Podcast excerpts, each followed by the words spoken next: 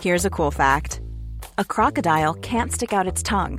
Another cool fact, you can get short-term health insurance for a month or just under a year in some states. UnitedHealthcare short-term insurance plans are designed for people who are between jobs, coming off their parents' plan, or turning a side hustle into a full-time gig. Underwritten by Golden Rule Insurance Company, they offer flexible, budget-friendly coverage with access to a nationwide network of doctors and hospitals. Get more cool facts about UnitedHealthcare short-term plans at U H one dot com. There's never been a faster or easier way to start your weight loss journey than with PlushCare. PlushCare accepts most insurance plans and gives you online access to board-certified physicians who can prescribe F D A-approved weight loss medications like Wegovy and Zepbound for those who qualify. Take charge of your health and speak with a board-certified physician about a weight loss plan that's right for you. Get started today at PlushCare.com slash weight loss. That's PlushCare.com slash weight loss. PlushCare.com slash weight loss.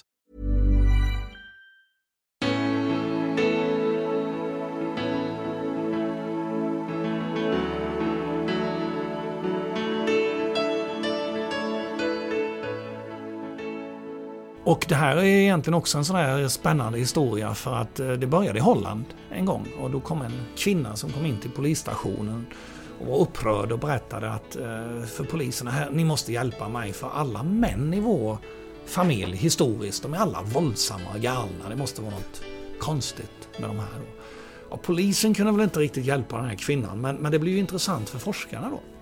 Och då, forskarna studerade de här männen, och så hittade man just den här varianten då som man benämnde då krigargenen.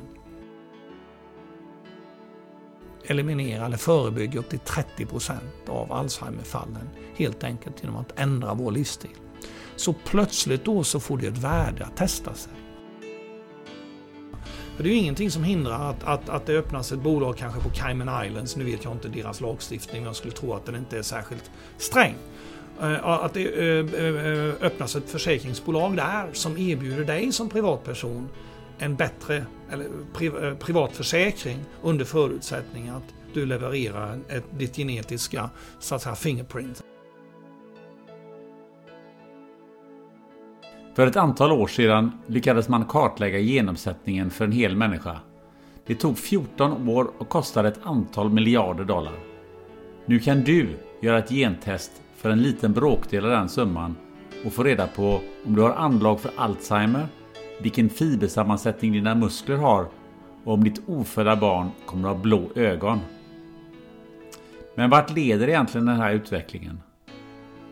Och vad ska jag ha den informationen till? Och hur kan andra använda kunskapen om dina gener?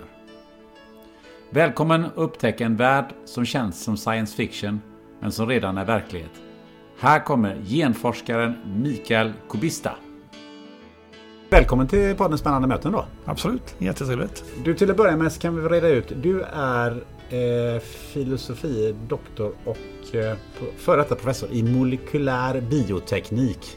Kan du bara liksom kort beskriva, vad, vad är det för någonting rent utbildningsmässigt vad, som du har som bakgrund, och vad, vad behöver man för att, för att jobba med de här grejerna som, du, som vi ska prata om nu? Bioteknik fanns ju inte när jag pluggade. Nej. Överhuvudtaget. Så jag är kemist till bakgrund då.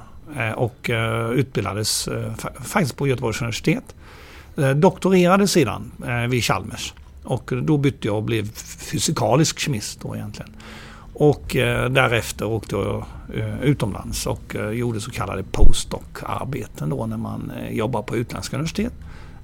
Dels först i Australien och sen i U S A. Och det var väl egentligen ungefär då som den här biotekniken föddes, då i början av nittiotalet. Och så kom jag tillbaka till Chalmers, och då fanns det i alla fall ambition vid Chalmers att, att komma in i med det här nya spännande bioteknikområdet. Så det, det, det gjordes en satsning.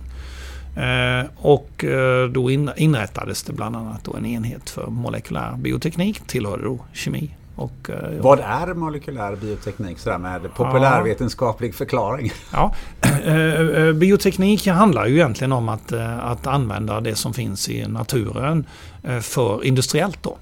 Och jag menar, det är de äldsta tillämpningarna, det är ju bryggeri av öl, det är ju egentligen bioteknik faktiskt.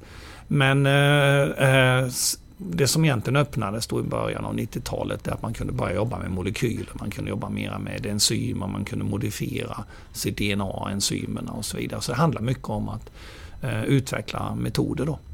Och vi började jobba väldigt tidigt mot diagnostik. Hur kom det sig att du började komma in på det här med som vi ska prata om nu, genforskning och, och, och genteknik? Hur hamnade du där? Mm. När, när, vi, när jag återvände då från, från U S A, och då hade de här teknikerna precis börjat utvecklas då, så hade jag faktiskt med mig utrustning, min ryggsäck från Yale då, universitetet i U S A där jag jobbade. Jag fick, de, de, de byggde utrustning, en extra uppsättning åt mig som jag fick med mig. Då när jag var på Chalmers i mitten av nittiotalet så startade vi, eller grundade vi faktiskt Europas första företag inom molekylärdiagnostik, LightUp Technologies hette det, som då fokuserade på H I V, H C V-diagnostik, alltså ja, cytomegalovirus och andra virussjukdomar, infektionsdiagnostik. Du är ju involverad i tre olika bolag idag och vi sitter ju på ett utav dem som heter TATAA. Var det rätt uttalat? Absolut. Ja. Vad betyder då T A T A A, biocenter? Mm. Vad betyder det? Det är faktiskt så att alla gener, alla arvsanlag börjar med T A T A A. Så det är starten på alla gener. Den genetiska koden består ju av fyra bokstäver då. T A C G. Och varenda gen börjar med T A T A A. Vilket gör att inom vårt fält så är det, ett sånt, det är någonting som alla känner igen. Det är liksom... Det är ingen som glömmer vårt namn. Men det roliga är faktiskt att, att när, när, som sagt, jag var ju på Chalmers då och tillsammans, eller samarbete med Chalmers Industriteknik, som var en organisation som skulle hjälpa till att kommersialisera forskning på Chalmers. Det var de som hjälpte oss att starta TATAA Biocenter. Och det var de som kom med namnet. Men de hade ju absolut ingen aning om det här att det var en början på... Ja, det var nog någon där som visste att det var en början på, på gener. Då. Vad fick de det ifrån då? Ja, det var en, en, en av projektledarna där. Faktiskt samma kille som idag driver GenDoktorn, men på den tiden så jobbade han på Chalmers Industriteknik, en disputerad fysiker. Han hade hört talas om någon, det här T A T A någonstans då. Så han, han föreslog det, och för domänen var ledig. Men alla på Chalmers kallade oss, precis som du gjorde när du kom in, TATAA. Ja, så det var, de, de, de, det var jätteroligt med den här fanfaren, va? Så, så, att, ja, så det, det, är lite, det är lite lustigt. Ja. Så att, n- när någon pratar, uttalar vårt namn så vet vi direkt om det är någon som kan fältet. Ja, det är ju det är ett fantastiskt namn då. Ett, du vet, du separerar experten från den som inte har en aning. Och dessutom så finns det ju en, en tydlig koppling till det ja. Ni gör. Ja, det är ju superränt. Det är det ju ett utav, utav de eh, bolagen som eh, du är med och driver. Kan du berätta lite lite grann kort om, om, om det här och om de två andra företagen, GenDoktorn och eh, Life Genomics. Life Genomics. Mm. Så där kort, vad, vad, vad, är, vad skiljer de åt och vad gör ni? Mm. Jag ska absolut göra. Eh, som sagt, eh, vi startade egentligen vårt allra första bolag i mitten av nittiotalet som är en avknoppning på Chalmers. Mm. Eh, LightUp Technologies hette det. Och eh, det, det, det var en spännande resa. Och eh, då tog vi in pengar för att eh, det behövdes för att bygga upp det bolaget. Och det är roligt och eh, nyttigt och lärorikt att jobba med eh, riskkapitalister, man kallar dem för. Men det räcker att göra det en gång, tyckte jag. Det, så att när vi Varför då? Ja, det, det, det är en jättebra fråga. Om du inte behöver plocka in en väldigt massa kapital så är det skönare faktiskt att inte ha med dem. För att de, ställ, de ställer ju krav på dig de, och de har ju förväntningar. Och... och, och tar du in en investerare, och det är väl fullt förståeligt, så vill de ju ha en återbäring som är betydligt högre än bankräntan. Så då ska du ha en verksamhet som, som verkligen kan växa som en hockeyklubba, alltså kraftig tillväxt då. Och när vi startade TATAA Biocenter, då hade vi inte riktigt de ambitionerna, utan vi hade möjlighet att starta på ett sätt, i och med att vi på TATAA Biocenter så erbjuder vi egentligen analystjänster till industrin. Så att vi kunde egentligen börja med någonting som bringade in intäkter från första början. Vi håller också utbildningar. Och idag så har vi faktiskt ganska bra med egna produkter som vi har lyckats utveckla med, med så att säga, våra intäkter då, med våra insta. Så det är vad, det är vad ni gör här, men vad, vad gör de andra två bolagen? Mm. Så... Eh, i och med att vi jobbar och med att hjälpa andra bolag, eller egentligen större bolag, att utveckla analyser. Vi är också väldigt involverade i kvalitetssäkring. Så vi, jag sitter själv i den grupp som utvecklar riktlinjerna för kvalitetskontroll inom I S O, inom molekylärdiagnostik. Då. Och då jobbar jag ju med de här stora företagen och då ser man ju, eller då vet vi ju vad de håller på att utveckla då.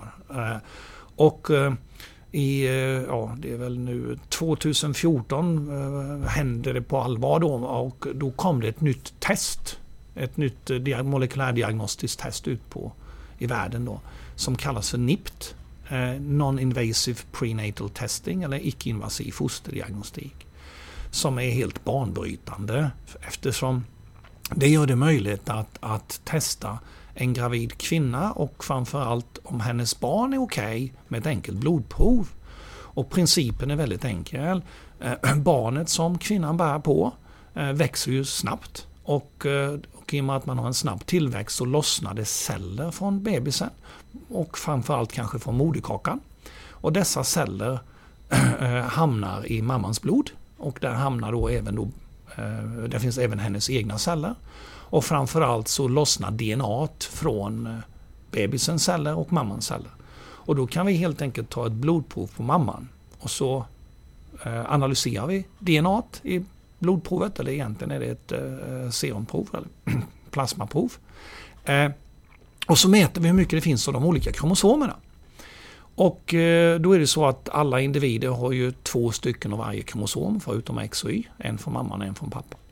Men allt vi behöver göra det är att jämföra antalet av de här kromosomerna. Är det så att man har lika många av alla kromosomer i blodprovet, då är ju allting okej. Okay. Men om vi upptäcker att det finns faktiskt mer av till exempel kromosom tjugoett i mammans blod och mamman är frisk, ja, då måste ju den här överskottet av kromosom tjugoett komma från bebisen. Och uppenbarligen då så har bebisen en extra kromosom tjugoett, trisomi tjugoett kallas det, eller Downs syndrom. Och då kan vi ju, och det här visar sig oerhört oerhört pålitligt. Vi har alltså specificitet och sensitivitet som det heter inom diagnostiken på över nittionio komma nittiofem procent, så det är extremt pålitligt. Och då kan vi då informera mamman om att barnet hon bär på tyvärr då har en avvikelse, en kromosomal avvikelse då. Och då får mamman möjlighet att själv fatta beslut kring hur man vill göra. Vill man fortsätta eller vill man eventuellt konfirmera vår analys med ett fostervattensprov för att sedan eventuellt avbryta. Det är beslut vi inte lägger oss i, men, men, men det bygger då på den analys som vi har gjort. Mm. Och det här tjugofjorton så kom det här, vi var liksom först i, i ja, Skandinavien och erbjuda det och det, det, blev, det fick ju mycket uppmärksamhet uh, och uh, även medial uppmärksamhet. Så att när vi gick ut med informationen så gjorde faktiskt T T ett pressmeddelande, skrev om det här och det var lite lustigt för att vi tyckte att nu kommer vi med uh, ett, ett uh, fantastiskt nytt test som om inte annat kommer att rädda liv, för att vårt test är ju helt ofarligt, däremot fostervattensprov när man stoppar en nål i magen på mamman. Där är det ju trots allt upp till en procents risk att man, man får en avstötning, då, en ofrivillig abort. Så att man egentligen, barnet dör ju då av, på grund av egentligen olyckshändelse. Då. Så vi räddar ju liv. Det kändes jättebra. Och T T tyckte också det var häftigt så de gick ut med ett pressmeddelande. Men, men rubriken på det pressmeddelandet det var dyrt test lanseras i Sverige. Och det var väl lite sådär, tänkte vi att det var, jaha, det var återspegla lite grann synen på den privata vården då tjugofjorton. Men i alla fall, eh, vi förstod att det här skulle kunna göra nytta. Och vi, vi förstod att det skulle bli stort för det, det räddar liv eh, och det är ofarligt och det gör stor nytta. Då. Eh, då bestämde vi oss att här behöver vi ta in pengar. För att vi, ska vi göra det här ordentligt ska vi bygga ett av Europas största labb för N I P T eller icke-invasiv fosterdiagnostik. Och eh, så då kontaktade vi eh, bland annat Almi eh, i första hand och, och skälet till det, det var att vi av politiska skäl så var det väldigt bra att ha med en statlig ägare då, och de såg ju nyttan med detta så att eh, de var med och hjälpte till med såddfinansiering och så fick vi in ett antal eh, affärsänglar som det heter.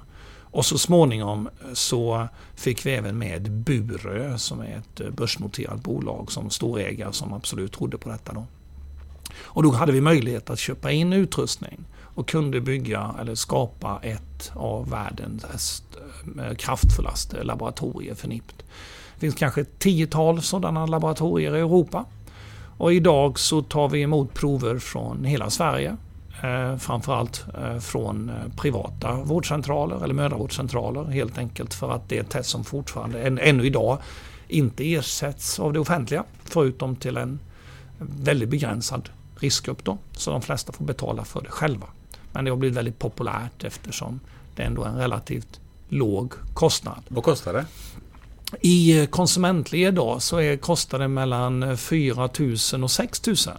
Lite grann beroende på eh, vad det är som eh, mödravårdscentralen bakar in. För väldigt gärna då så plockar de in till exempel även ett ultraljud för att eh, föräldrarna är intresserade. Men det ligger kring fyra till sex tusen kronor då.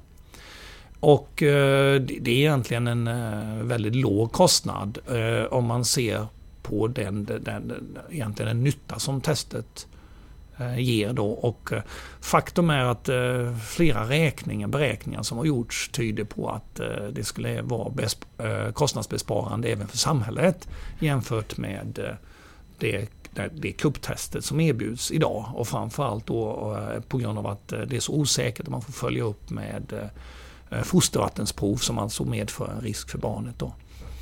Problemet är ju en prioritering inom den offentliga vården, för det här är ju friska människor vi testar och den offentliga vården måste ju naturligtvis, det tycker jag själv, prioritera behandling av sjuka, så att det är egentligen där vi är. Men annars är det ju ett test som egentligen expertisen är helt överens om att, att det är ett bra test. Och detta bildade då ett av de här två eh, bolagen? Ja. Ja, så Life Genomics grundades egentligen kring N I P T-en och det är det största test som de erbjuder idag. Och det är ju ett rutintest att de får in en trettiotal prover varje dag. Och idag så är det inte bara från Sverige utan de får prover från elva länder. Så att Göteborg har ju blivit nu en av de här stora centrallaboratorierna för N I P T i Europa. Så det är ju jätteroligt. För att jag vill bara nämna innan vi började här så, så nämnde du också att du får rätt mycket tester från norska medborgare. Ja, det får vi. I alla fall Life Genomics får det. Och ja, jag kan inte låta bli att skratta lite åt det. Men, men det är ju så att eh, i, i Sverige uppmuntras ju N I P T även om man får betala för det själv eh, om man inte tillhör en riskgrupp. Men i Norge är det ju faktiskt fortfarande väldigt kontroversiellt med eh, genetiska eller genetisk diagnostik och framförallt då eh, fostervattens eller förlåt eh, under graviditet då. Och eh, för, om man inte tillhör en riskgrupp är det väldigt gammal så får man det bara inte. Och det har resulterat i att eh, norskorna vallfärdar ju till Göteborg. Det är ju lätt att komma hit med, med buss och tåg och vi ligger ju vad är det, fyra till femhundra meter från järnvägsstationen. Va?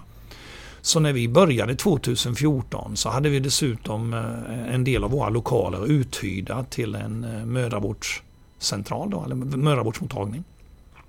Och norskorna kom ju hit från stationen, lämnade blod och vi sprang in till labbet och analyserade och så var det klart. Va? Det var oerhört smidigt. Och det positiva i detta det är ju att det har utvecklats så väl så att mödravårdsmottagningen har ju vuxit så de, har ju inte fått, de får inte plats här längre så de har fått flytta till huset bredvid och en egen våningsplan idag. Och labbet har ju också vuxit eftersom ja, intresset och behovet växer ju. Så det är jätteroligt. Så det är det, men sen har du någonting som heter GenDoktorn också. Mm. Vad är det? Eh, nu, nu pratar vi egentligen bara om N I P T, men det finns, och det är ju det största. Mm. Vi kommer in på de andra, ja. För jag vet att ni har en del andra grejer också. Ja, absolut. Men, men då är det så att när, när vi som laboratorium eh, egentligen analyserar så är vår kund, det är ju inte privatpersonen, vår kund det är ju en vårdcentral, en mödravårdscentral. Och eh, då är det så att eh, de flesta, även läkare och sjuksköterskor ute på mödravårdscentralerna, på de flesta mödravårdscentralerna och vårdcentralerna kan ju inte så mycket om, om genetiska analyser. Och, så att vi utbildar dem, så vi håller ju utbildningar här ett par gånger om året. Tillsammans är det samarbete med Karolinska institutet och Sahlgrenska. Men vi klarar ju, det är ju bara en viss hastighet eller, som, eller begränsat antal som vi kan utbilda. Men det finns ett jättestort behov för konsumenter att få rådgivning kring de här genetiska frågorna, och framförallt om det är mer avancerade tester. Och då startade vi eh, GenDoktorn, som är en läkarmottagning som drivs av min kollega Lars Salmi, och vars eh, verksamhet egentligen bygger på förebyggande hälsovård som, som baseras egentligen på genetiska analyser. Så Lars Salmi, eller GenDoktorn, erbjuder N I P T naturligtvis, men det är ju många andra idag, för idag är det ju etablerat. Men GenDoktorn var först i Sverige med, med, med, med N I P T ändå. Allra, allra första testerna togs där, blod, blodtesterna. Men idag så erbjuder han till exempel test för prostatacancer som har utvecklats på Karolinska, ett Alzheimer-test, risktest för Alzheimer, och då naturligtvis rådgivning i samband med det, även om vi inte har några botemedel för Alzheimer, i alla fall i form av läkemedel då. Så har vi mycket goda möjligheter, eller i alla fall betydligt bättre möjligheter idag, att förebygga sjukdomar.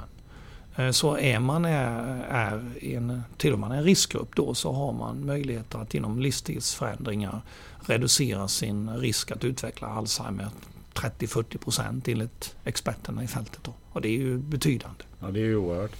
Jag tänkte, jag tänkte att vi skulle komma in på just det här eh, direkt gentemot privatpersoner. För här finns ju en, en, ett enormt fält som, som utvecklas, som jag tror är, är väldigt intressant för, för många av lyssnarna. Men jag tänkte bara att vi kanske ska ta en liten sväng in i det här med genteknik och, och, och sådär. Bara för att som får någon... Dels får en liten historisk eh, dimension i eh, mm, hur länge har man hållit på och, och forskat på det här området, och varför det just nu så att säga nästan mer eller mindre exploderar. För det vi gör idag eh, var ju för tio år sedan eh, kanske svårtänkbart, men inte otänkbart, och, och, och går man ännu längre tillbaka så var, det, var man ju någon helt annanstans än, än där man är idag. D N A upptäcktes nittonhundrafemtiotre mm. av Jim Watson och Francis Crick, så att det var väl egentligen det, det, var det, var det. Den, stora, ja, mm. det var den stora upptäckten. Och eh, det första var att man lyckades då också syntetisera eh, gener eller bitar av D N A. Det var Gobind Khorana som gjorde den första syntesen av en gen. Och, och, så att inom forskningen så har man ju egentligen kunnat hålla på med detta, eller har hållit på med detta ganska länge. Det är bara det att det har ju varit alldeles för kostsamt för att egentligen kunna användas i någon större omfattning. Det stora projektet att, att kartlägga människans genom, det började nittonhundranittio. Och det var då jag jobbade i U S A som postdoc och kom med, kom med på de här, det i projektet egentligen, och det var det som möjliggjorde att jag kunde komma tillbaka till Sverige och med med utrustning.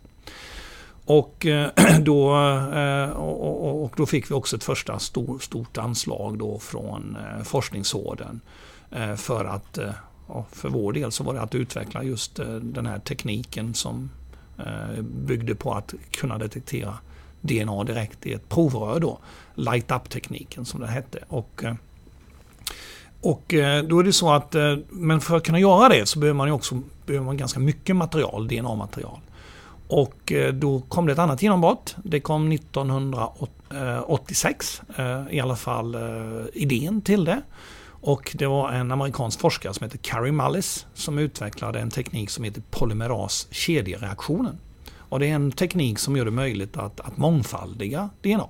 Så att även om man har prov som innehåller kanske bara en enda molekyl, det kan vara en cell, det kan vara ett forensiskt prov, eh, så kan man med, med P C R mångfaldiga det, och, så att man får miljarder molekyler.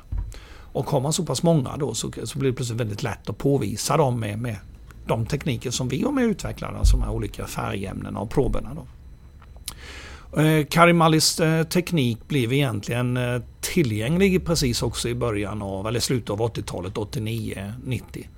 Och så att det var den tekniken som vi började jobba med. Så att vi kombinerade P C R-tekniken, alltså den här möjligheten att mångfaldiga D N A, med vår probteknik, att kunna påvisa den i ett, när den väl är mångfaldigad, att kunna påvisa den. Och det var det som var då grunden till, eller basen för min forskning på Chalmers, och också för det första företag som vi startade och som heter LightUp Technologies.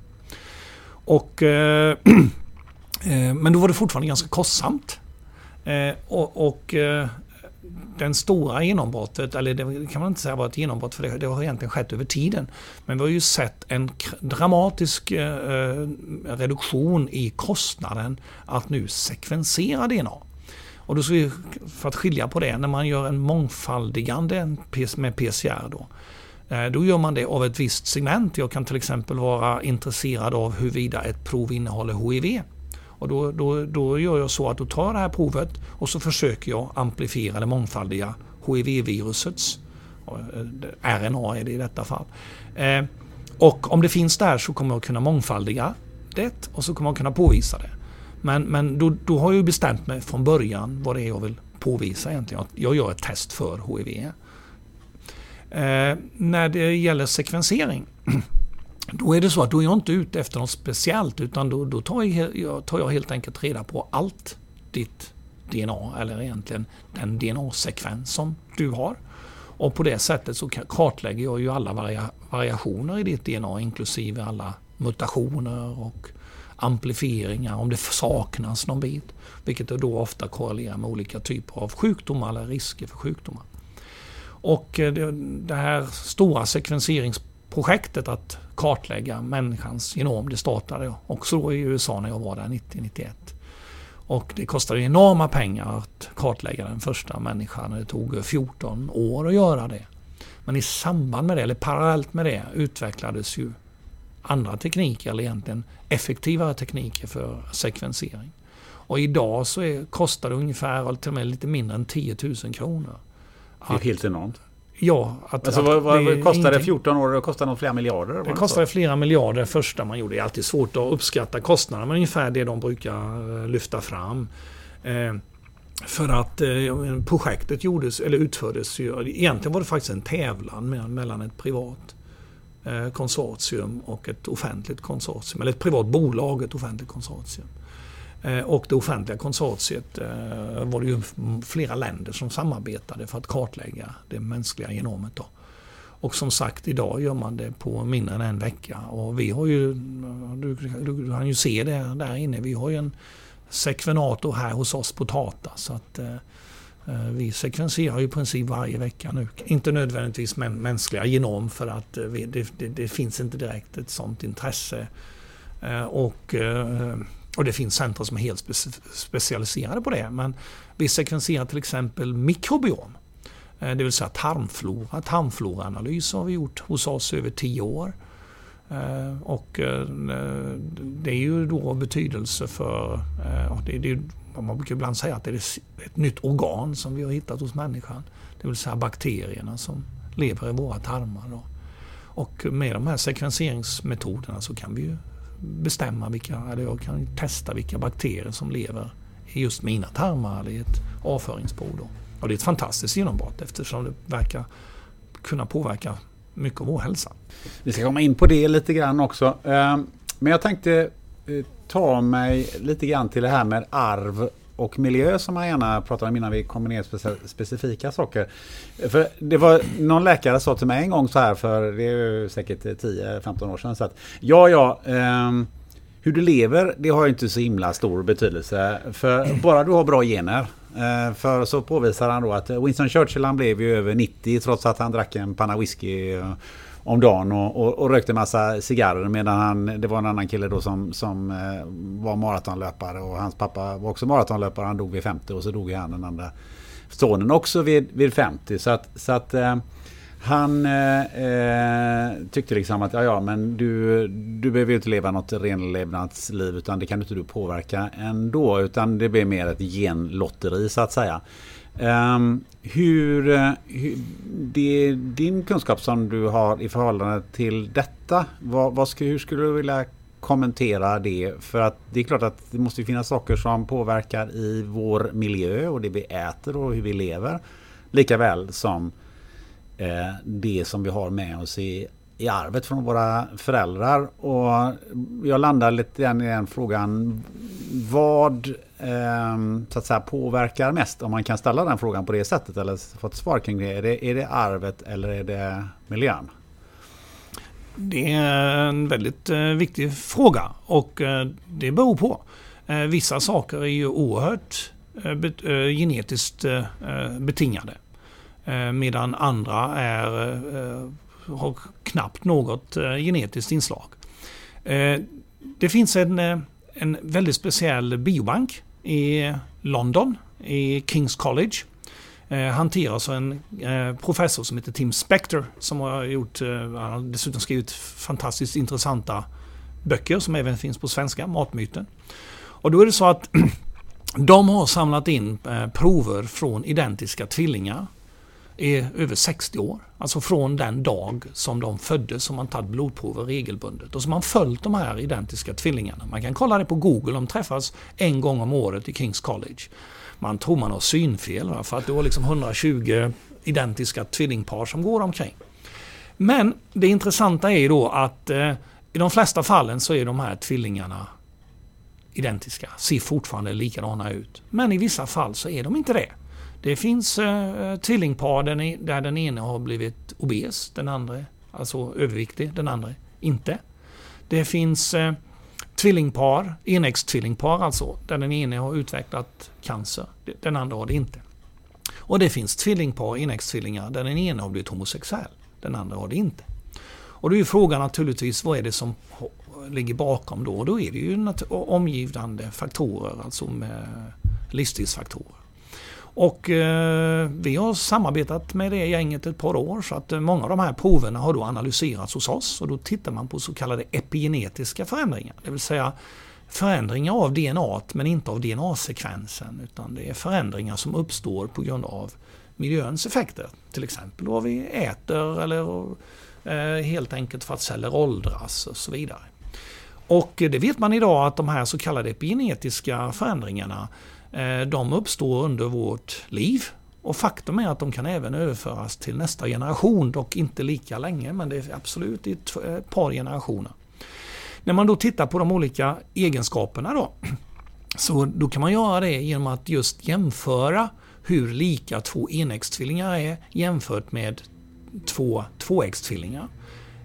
Eftersom enäggstvillingarna är ju genetiskt helt lika, medan tvåäggstvillingarna är ju lika till femtio procent då.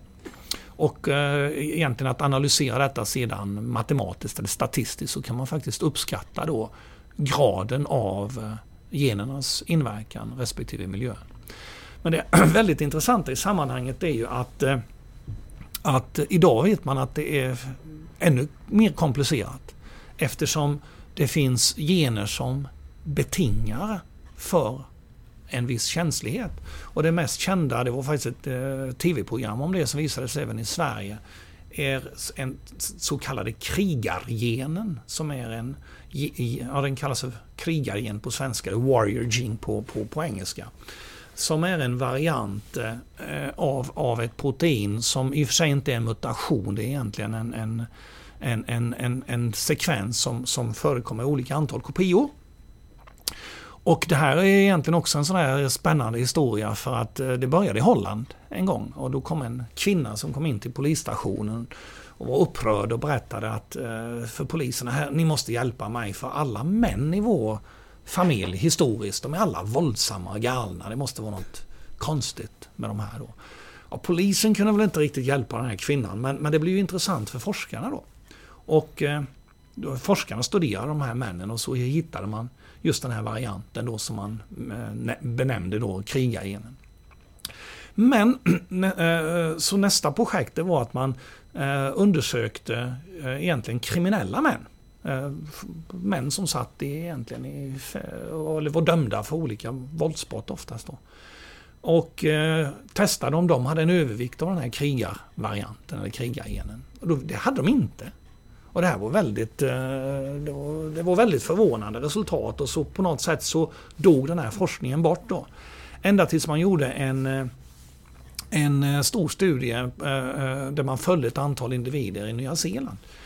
Och det var den som har varit på tv då. Och där upptäckte man att det luriga med den här krigargenen är att den i sig gör, leder inte till att en människa blir våldsam eller på något sätt kriminell. Men däremot personer som föds med den och har svåra uppväxtförhållanden kanske då blir slagna som barn eller på något sätt utnyttjade.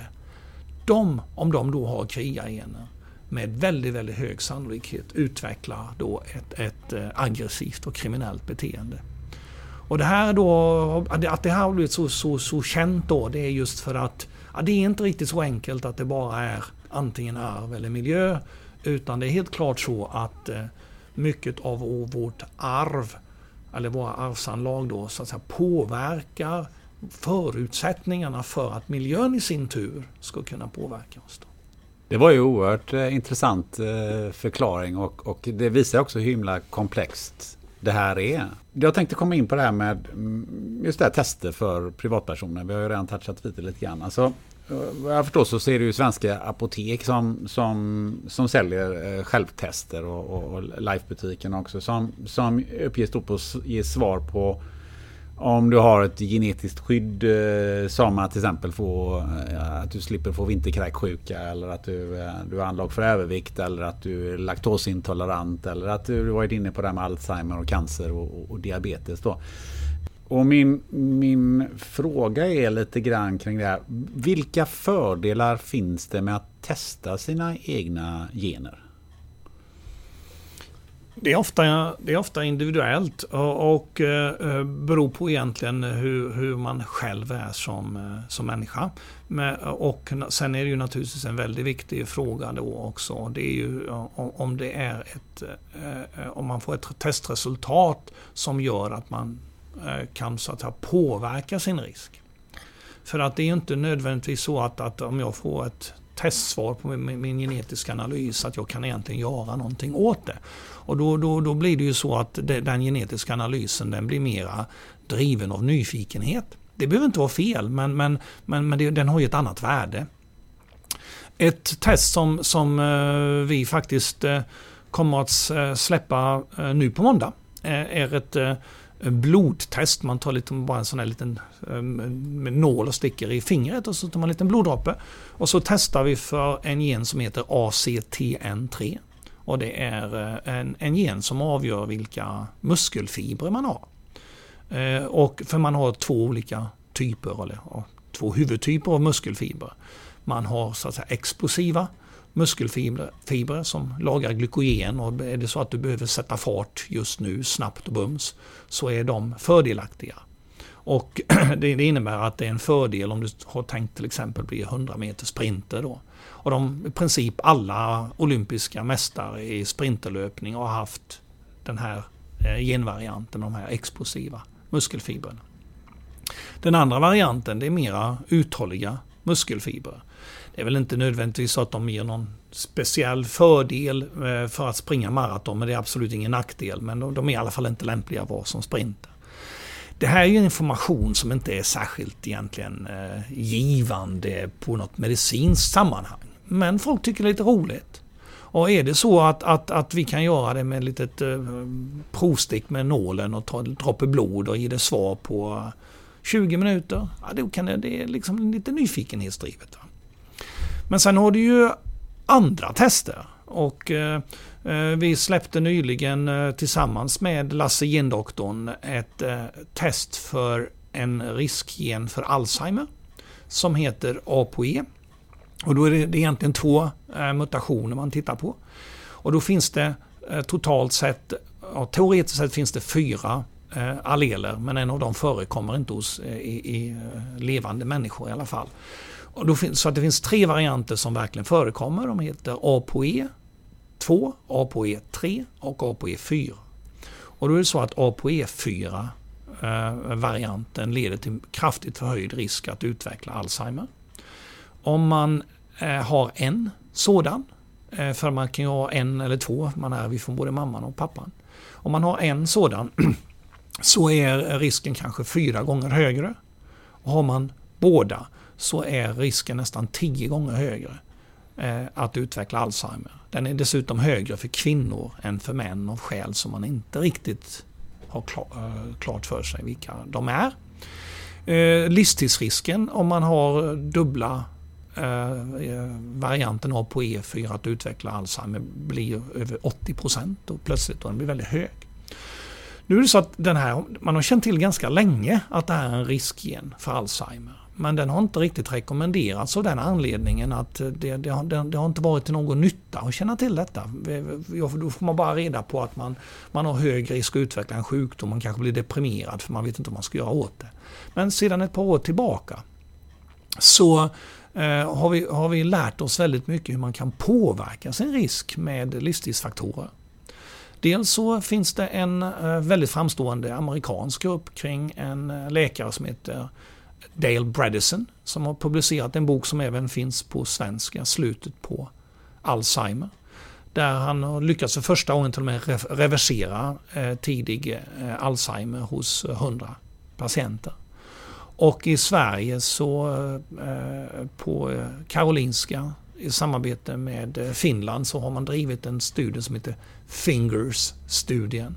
Där man har följt ett antal individer under flera år och identifierat ett antal riskfaktorer men också då förebyggande åtgärder.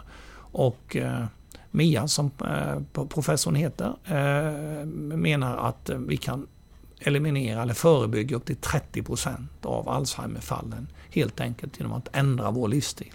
Så plötsligt då så får det ett värde att testa sig. För testar man sig och får veta då att man är i riskzon så kan man nu plötsligt faktiskt få råd av läkaren och, och, och hur man ska göra då eller vad man ska tänka på. För du sa eh, dels att förebygga men du sa att reversera till och med. Mm. Eh, ja, det, det är helt fantastiskt för man har lyckas även reversera. Eh, nu, nu är inte jag läkare så jag ska vara lite försiktig att göra statements så att säga. Men, men idag så tror man ju att Alzheimer det är ju egentligen ett, snarare ett symptom än en enhetlig sjukdom. Eller, ja, eller snarare det är flera olika sjukdomar då som, som eh, eller, eh, eller flera olika faktorer som kan orsaka Alzheimer. Och eh, ett par av dessa går att reversera. Man har till exempel kraftig korrelation med, med dålig munhygien. Och det kan vara så att man har faktiskt amalgamförgiftning. Så att det har, man har sett att det har hjälpt ett antal patienter att, att faktiskt dra ut gamla plomber då som innehåller kvicksilver. De, alltså de, de, de, de, de, unga får ju inte amalgam eller kvicksilver längre men de äldre har ju många gånger det i munnen då. Och det andra då det är eh, egentligen det som man kallar för tandröta eller periodontitis som eh, mång, eh, en del äldre leder, lider utav. Och eh, den, eh, den sjukdomen orsakas av en bakterie eh, som heter någonting som gingivitis som jag minns rätt. Och eh, det är en bakterie som alltså då orsakar eh, tandröta eller tandlossningen. Och eh, i tidigare i år så eh, gjordes en stor upptäckt för man upptäckte nämligen att den här bakterien förekommer i hjärnor hos Alzheimer-patienter när de var alltså avlidna då. Och eh, detta har då resulterat i en liten alternativ teori kring Alzheimers uppkomst, det vill säga att eh, den, den, den, den kan orsakas av toxiner. Och att kanske de här amyloidplacken då som man länge har försökt eh, så att säga eliminera eh, och egentligen misslyckats med över tvåhundra eh, studier eller kliniska studier eller försök att utveckla läkemedel. Alla har ju mer eller mindre misslyckats. Det kanske kan vara så att det är inte Alzheimerplacken som, eller det är inte placken som orsakar Alzheimer men det kanske är en, ett immunsvar. Det är alltså ett hjärnans försök att, att, att försvara. Ja, för du nämnde för mig också innan vi började här att, eh, att den broms, så kallade bromsmedicinen som man har för Alzheimer egentligen inte är speciellt verkningsfull. Ja, det är vad vi hör från läkarna. Nu, nu, nu, nu återigen, alltså, vi är ju ett labb då som, mm. som supportar läkarna och vårdcentralerna med analyser. Men vad vi förstår så är ju inte läkarna särskilt eh, glada över de här olika bromsmedicinerna. Det låter så bra med bromsmedicin men att i praktiken så, så har de väldigt lite verkan.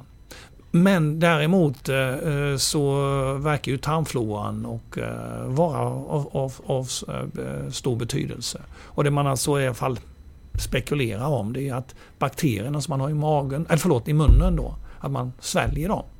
Och om man då har eh, dålig tarmflora så man har en läckande tarm och må- många äldre och framförallt Alzheimer-patienter drabbas ju av magproblem då.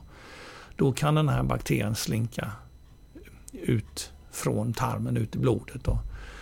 Det är ju ingen enkel väg, men, men Alzheimer utvecklas ju över decennier och kanske faktiskt tar sig in i hjärnan och orsakar sjukdom.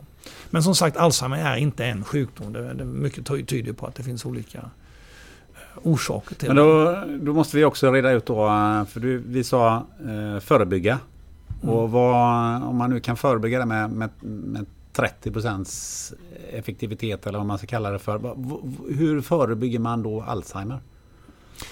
Nu, nu, nu är det återigen så att det här är ju inte våra resultat, utan det är, det är ju vad, vad, vad vi har läst oss till och, och det som vi hör av våra eh, samarbetspartners. Men eh, det, är ju, det är ju flera saker. Eh, det är ju kosten. Kosten verkar ju vara väldigt eh, betydelsefull eller kan, eh, som förebyggande. Och egentligen faktiskt att undvika ett par saker. Man ska undvika övervikt och eh, man ska undvika magproblem, alltså läckande tarm då. Och det kan vara individuellt hur man, hur man gör det på bästa sätt, och det bästa är väl att vända sig till kostrådgivare. Men kosten är, är helt klart betydelsefullt. Det andra är ju motion. Det är ju, ja, Anders Hansen är ju ute och pratar mycket om det, och det är helt klart så att det finns en, en korrelation med, med att folk som motionerar eller egentligen har, har en bättre kondis har lägre risk att utveckla Alzheimer. Det kom ut en studie, en ganska omfattande studie tror jag förra året från Sahlgrenska sjukhuset, som visade att eh, på en kraftig korrelation att har man bra kondis i, faktiskt redan i medelåldern, alltså fyrtio-årsåldern, eh, så löper man betydligt lägre risk att, att utveckla Alzheimer. Sen är, måste man ju särskilja då med eh, orsaker, samband och korrelation, för det är korrelationer man ser. Det, man, det, här, det, där kan ju vara, det kan vara en tredje faktor så att säga, som, är, som är orsaken. Man ser ju till exempel korrelation med, med folk som har högre utbildning. Har ju lägre risk att utveckla Alzheimer. Men det är väl knappast själva utbildningen som gör det, utan det finns någon annan faktor. Sen finns det faktiskt en väldigt spännande finsk studie ska jag tala om. Mm. Och den tyder på att fi, eh, om man badar mycket bastu, så reducerar man sin risk att utveckla Alzheimer, vilket är ju lite spännande, och det är ju säkert finnarna glada då. Ja, det måste Men, vi oerhört glada över. Ja, så det, det, fin, det finns ju en hel del eh, faktorer. Då, innan vi går vidare, för jag tänker som att prata lite grann om, om riskerna för att göra den här typen av tester, men det finns ju ett antal andra tester.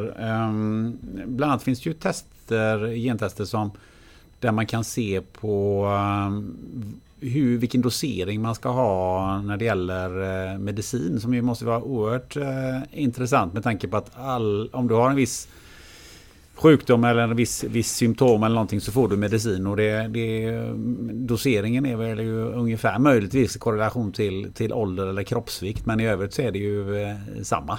Eh, och då, då kan man ju undra hur, hur går det där till, och, och um, vad, kan det, vad kan det ge så att säga i, i när det gäller just medicinering? Det är absolut en av de mest spännande tillämpningarna på, för genanalyser. Det, är, det kallas för farmakogenetik. Och då, då är det så att när vi tar ett läkemedel, ett piller, så tar ju våra kroppar upp, eller metaboliserar eller omsätter, då, det oftast då i levern. Då, och effektiviteten på den här omsättningen varierar mellan individer på grund av att vi har helt enkelt olika uppsättningar eller olika genvarianter av de här enzymerna i levern. Och av, och, och av de läkemedel som säljs i Sverige idag, så har jag för mig att hundrafjorton av läkemedlen på svenska marknaden påverkas av upptaget. Det vill säga de borde doseras ut efter hur du som individ omsätter just detta läkemedel. Har du något, något exempel mm. på någon vanligt läkemedel som man får? Ja, f- faktiskt flera. Eh, kodin, som de många av oss tar. Eh, omeprazol eller Losec mot magsår.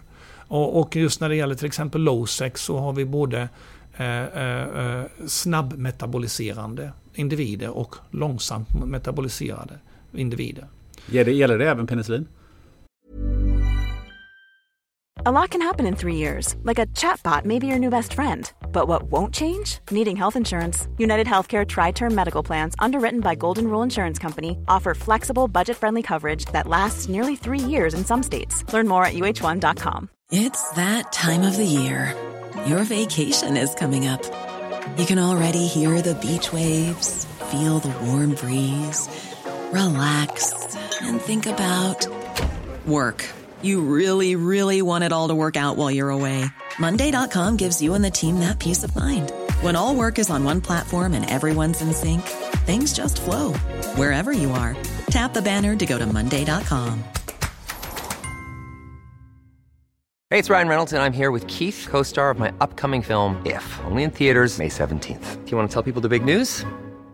All right, I'll do it. Sign up now and you'll get unlimited for fifteen dollars a month and six months of Paramount Plus Essential Plan on us. Mint Mobile dot com slash switch.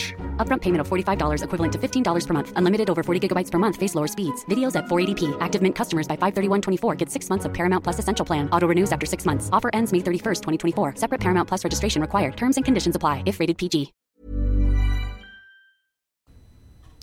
Ja, det, tror, det vågar jag faktiskt inte svara på. Men eh, återigen, jag är inte läkare. Men faktum är att eh, det kan vem som helst ta reda på, eftersom det, den här informationen ligger i F A S som är tillgänglig på nätet. Och, eh, men, vi, men, men om vi tar ett annat exempel. För det här är nämligen så att, att, att kunna göra den här typen av farmakokinetiska analyser, det är inte nytt. Det, det, det känner man absolut till eh, inom sjukvården, och eh, läkarna lär sig det. Det är bara det att det är frågan om en, en, en investering. Och, och som vi nämnde tidigare, så det är svårt för, för den offentliga sektorn idag att göra investeringar, för pengarna räcker inte till. Man gör farmakogenetiska analyser i vissa sammanhang inom sjukvården, till exempel när man behandlar med med anticancermedicin eller medicin mot cancer. Men ta ett exempel, nu, nu är det ju ett läkemedel som, som håller på att slussas ut, så det används knappt längre, men det är Varan som, som man använder som blodförtunning då, som folk får efter, efter att ha haft till exempel en hjärtinfarkt. Där, just där är Varan är väldigt, väldigt känsligt för, för metaboliseringen. Och då är det så att läkarna har ju egentligen med tiden lärt sig hur man ställer in så att säga varannivåerna. Och det är som du säger, när du kommer in eller en patient kommer in, så får de en dosering första gången baserad på sin vikt, ålder och lite så. Och sen så ombeds de att komma tillbaka en månad senare, och då frågar läkaren, du blöder du fortfarande? Och så baserat på det så justerar man in dosen. Och det har ju utvecklats till ett relativt sett effektivt system. Men det är klart att det ska man ju kunna testa för. Och ja, Lasse, GenDoktorn, erbjuder till exempel eh, farmakogenetiskt test.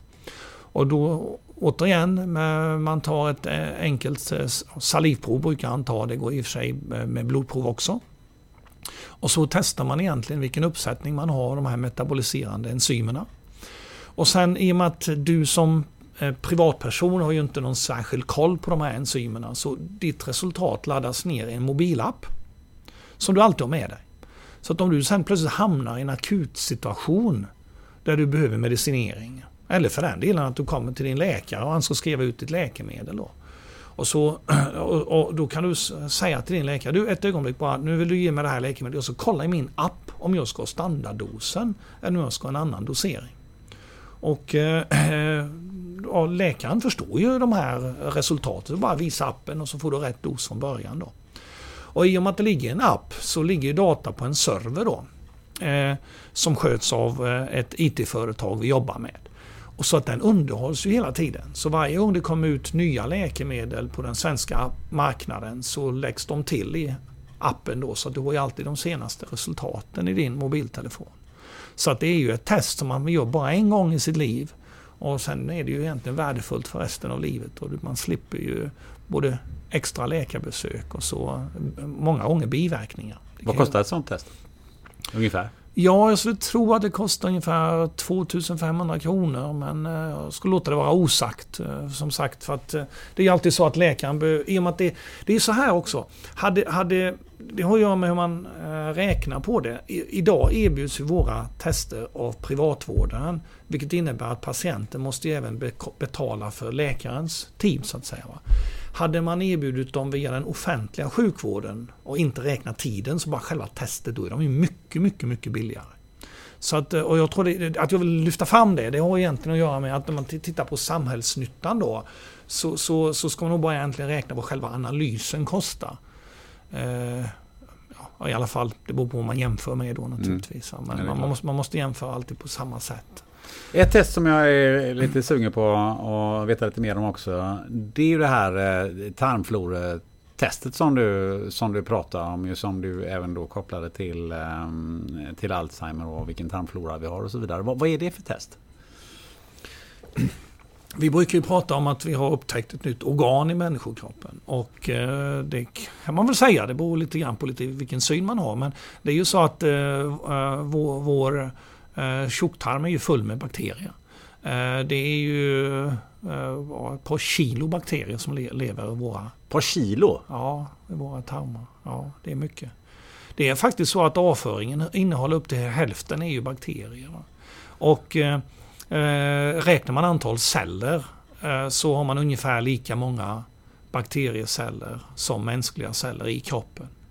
Så att eh, eh, vi utgörs ju till stor del av, av bakterier, om man ser det på det viset. Och tittar man på antal gener, så är det så att bakterierna eh, vi har i tarmarna, eh, de är ju många, o, o, många olika sorter då. Eh, man brukar säga kan, minst tusen stycken olika av, som förekommer i, i hyfsad mängd.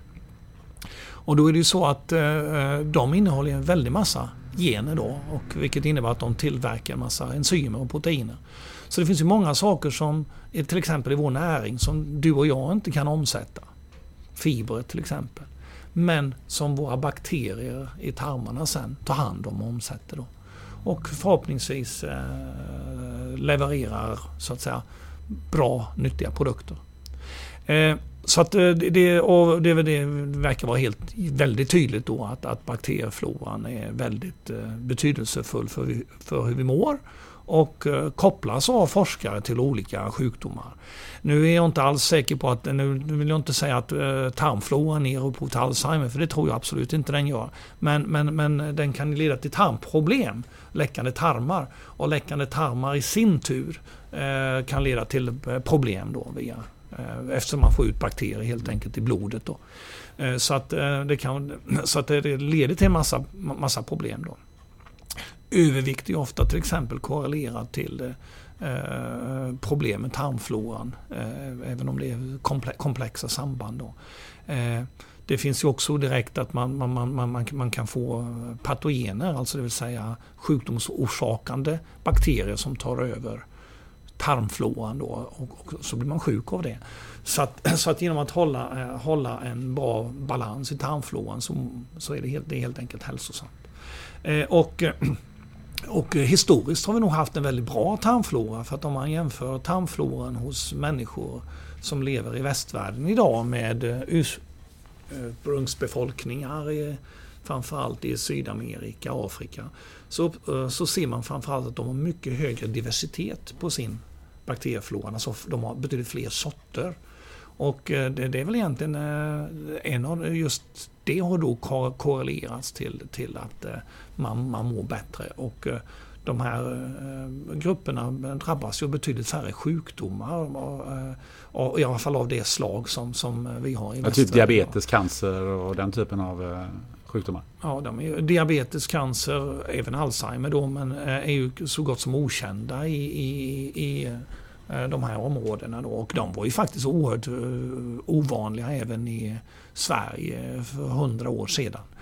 Eh, sen är ju frågan, vad är det som egentligen har hänt då?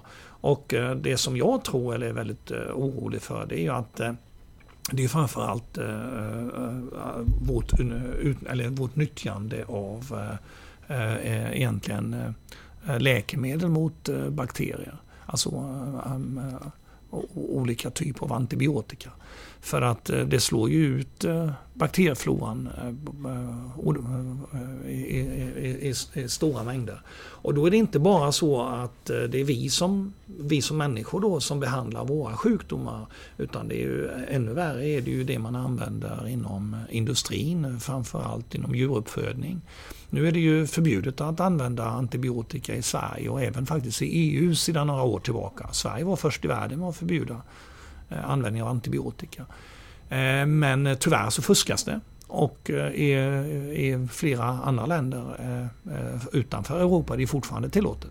Och det är ju så att om jag minns rätt så är det åttio procent av all antibiotikaanvändning används ju alltså hos, hos djur, djurhållningen idag.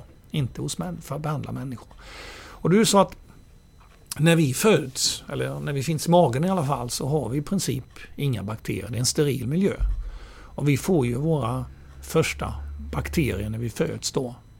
Och föds vi på det naturliga sättet vaginalt så får vi normalt sett en, direkt en eh, hälsosam flora eh, från eh, våra mödrar då.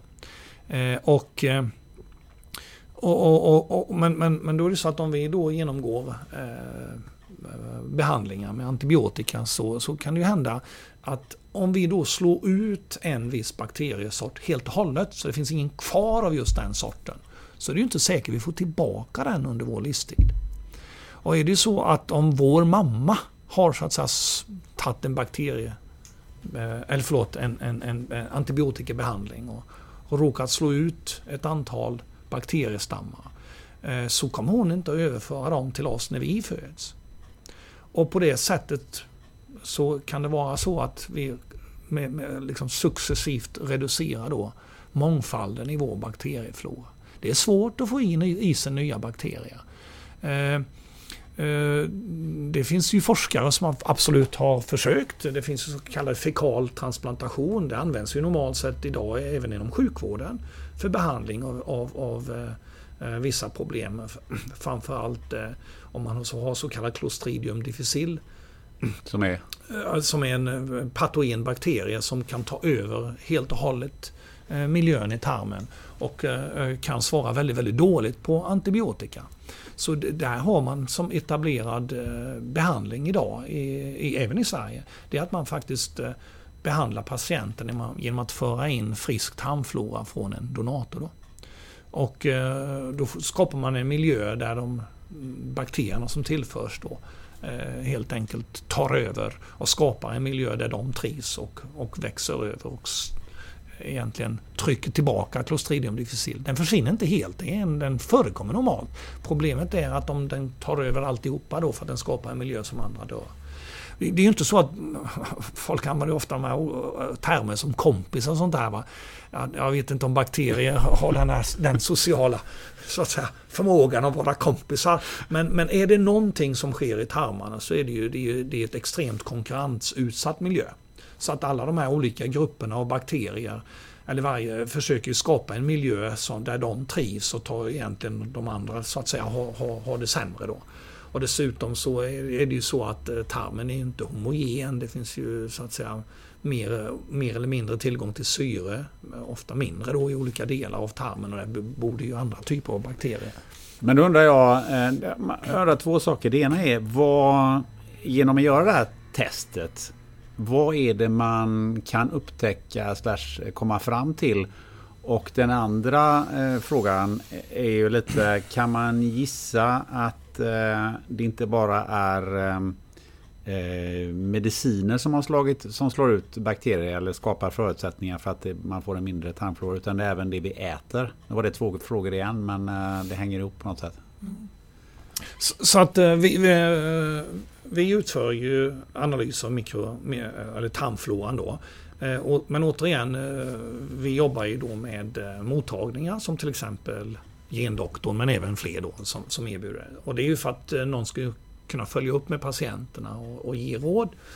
Och det, det man, när man analyserar tarmflora så analyserar man ju egentligen vilka, vilka grupper av, av bakterier man har i, i, i sin tarmflora. Då vet man eh, egentligen eh, av, av, större, av större studier av tarmflora i populationen att, att eh, vissa sorter ko- korrelerar bättre med, med en, en, en så att säga normalvikt, medan andra är mer förknippade med, med övervikt, och det finns vissa bakterier som bakteriesorter då, Akkermansia till exempel, som, som förefaller vara nyttig då.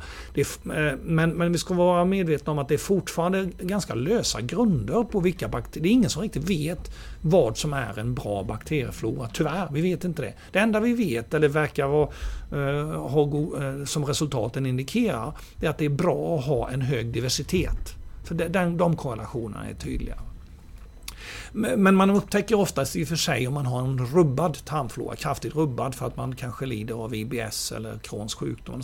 Då har man ofta en perturberad tarmflora. Och då, då, då är det ju så att med, med hjälp av kostrådgivare, vi har ju ett antal grupper i Sverige som är väldigt duktiga på det. Så att genom att egentligen ändra sin kost så kan man ju se om man kan påverka tarmfloran. Och då kan man göra ett test senare då och se om den har så att säga, fått en balans då, om man har lyckats balansera den. Och i sammanhanget kan man ju nämna det här med att en industri som exploderar ju nu mycket, helt, det är ju pro- och prebiotika. Det vill säga att man antingen då äter eller tillför ja, kost eller en näring som ska vara gynnsam för bakterier, till exempel fiberaktig mat då. Eller att man faktiskt tillför levande bakteriekultur. Och det är ju frågan om, men har det verkligen en, hjälper det? Jag menar, det, det kostar ganska mycket pengar att köpa de här produkterna. Och då kan det ju också vara vettigt faktiskt att testa sin tarmflora före och sen så äter man kanske det här ett par veckor och se, har det verkligen haft en effekt på mig? För att det, där, det, är, det är inte alls självklart, det där, men det finns en ganska stor övertro på det här idag. Eh, hur, hur, hur mycket det, det verkligen kan hjälpa. Det är nog så att, att, att eh, alltså mycket av de här goda bakterierna som finns i, i, i maten vi köper, de, de, de hjälper till så att säga buffra eh, så, tarmen så att, så att man är, det, det är mindre risk att man får störningar, men, men att verkligen åstadkomma större förändringar, det vet det är nog ganska det, det ska man nog inte förvänta sig i alla fall generellt. Jag tänker på att det är många som ju pekar på, på sockret. Ja, Socker, socker är absolut, allting typ av socker absolut inte är bra för oss, framförallt inte socker som tas upp snabbt. Däremot så fibrer kan ju vara nyttig mat för, för, för bakterier, men just, men just socker. Men dels är det ju för sig så att, man, att, att det gynnar kanske felaktiga eller bakterier i sockret, men, men den stora faran med sockret, det är väl snarare egentligen de här insulinsvängningarna man får som, som leder till att vi blir Mer, mer hungriga snabbare. Men när man ändå pratar om bakterier så är det en sak som jag tror är, är värd att nämna, och det är ju att eh, man pratar ju väldigt mycket, idag är det ju ganska inne att, att, att äta mat som, som egentligen innehåller levande bakterier. Eh, yoghurt, kefir, eh, kimchi, det finns massor surkål då. Det som, man skulle, som jag tycker är lite synd då, det är att när man köper den här typen av varor i, i livsmedelsbutikerna, så är det ju så att om du köper yoghurt till exempel, så är det ju så att den är ju pastöriserad. De är ju faktiskt att dö på bakterierna. Va? Så då kan man, har man eventuellt tillsatt efteråt igen. Men, men, men, men på no- vi, har, vi har varit så rädda för det här så att man säljer i princip inga, i alla fall inte i de butikerna, säljer produkter så att säga, som, som är tillagade eh, så som man gjorde förr. Va? Att man hade sin egen yoghurtkultur hemma och förde över lite grann till, till när man skulle liksom fortsätta då. För då får man en mycket, då får man en mycket bredare eh, variation på bakterierna i, i, i de här hemmagjorda produkterna. Visst, det är ju förstås en risk att, att du får med patogena bakterier, men, men, men, men, eh, inom att, eh, men det som säljs eh, och har någonting tillsatt leder ju sällan till en breddning av bakteriefloran. Du, eh, nu har vi varit inne på massa, massa bra saker vi får reda på utav att göra de här gentesterna, men det finns ju även, även en, en, måste finnas en ner, nedsida, och då tänker jag på Um, dels är att man måste, någonstans måste man ju tyda de här testerna på något sätt. Du har en förhöjd risk att få det här. Menar, är det en procent eller är det femtio procent? Du har en förhöjd risk att bli alkoholist eller Alzheimer eller vad de är för någonting. Men, men, men någonstans så måste man ju så veta hur mycket större risk är det och vad ska jag göra med informationen? Är inte det en, en del som jag tänker på borde vara ett, en, en risk eller en nedsida med att göra den här typen av tester? Nu är det så att vi håller faktiskt oss borta från den typen av tester. Eh, så att eh, de, test, de tester som vi erbjuder, då är, då är det tester där, där vi verkligen ser eh, nyttan med dem. Eh, antingen då för att eh, du, du verkligen kan påverka din situation. Eh, Och eller då att de egentligen inte är kliniskt viktiga men, men, men kan vara lite roliga att veta av, spännande som, som, som då till exempel muskelfibrerna. Men just de här testerna där som leder till en, en eller som korrelerar med, med något förhöjd risk att utveckla en sjukdom, de är så svåra att hantera. Alltså resultatet från dem, så, så vi erbjuder helt enkelt inte dem. Vi håller oss borta från det. Ja, det, det, det, det, börjar, det, det är liksom en gråzon i vad, jag, vad, vad, vi, vad vi idag i alla fall upptäcker, eller upplever som seriöst. Då. Men det kan man ju ta som nästa steg då, även om inte ni gör det. Men, men här finns ju en business i det här.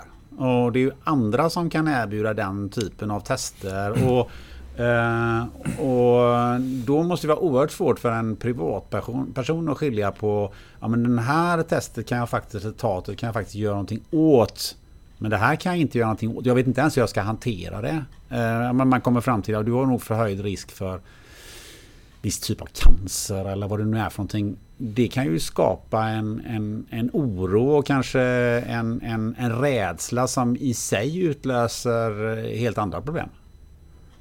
Mm. Så, så, så är det absolut. Eh, och, och nu är det så att vi säljer som sagt inte våra tester till, eh, direkt till konsumenterna. Och absolut inte någonting som eh, är av klinisk eller medicinsk eh, betydelse. Då säljer vi, vi, våra tester beställs ju av vårdcentraler och mödravårdscentraler. Så det är alltid en läkare emellan. Och, så att, och, och rimligen då så, så, så tar läkaren sitt, sitt ansvar. Och, och beställer testet endast i de fall där, där, där det verkligen kan göra eller är av betydelse för antingen behandling av patienten eller rådgivning. Då. Eh, när det gäller just eh, om, om vi nu tar cancerrisken, ja, det, det tycker jag är faktiskt väldigt intressant eh, att, att, att ta en diskussion kring.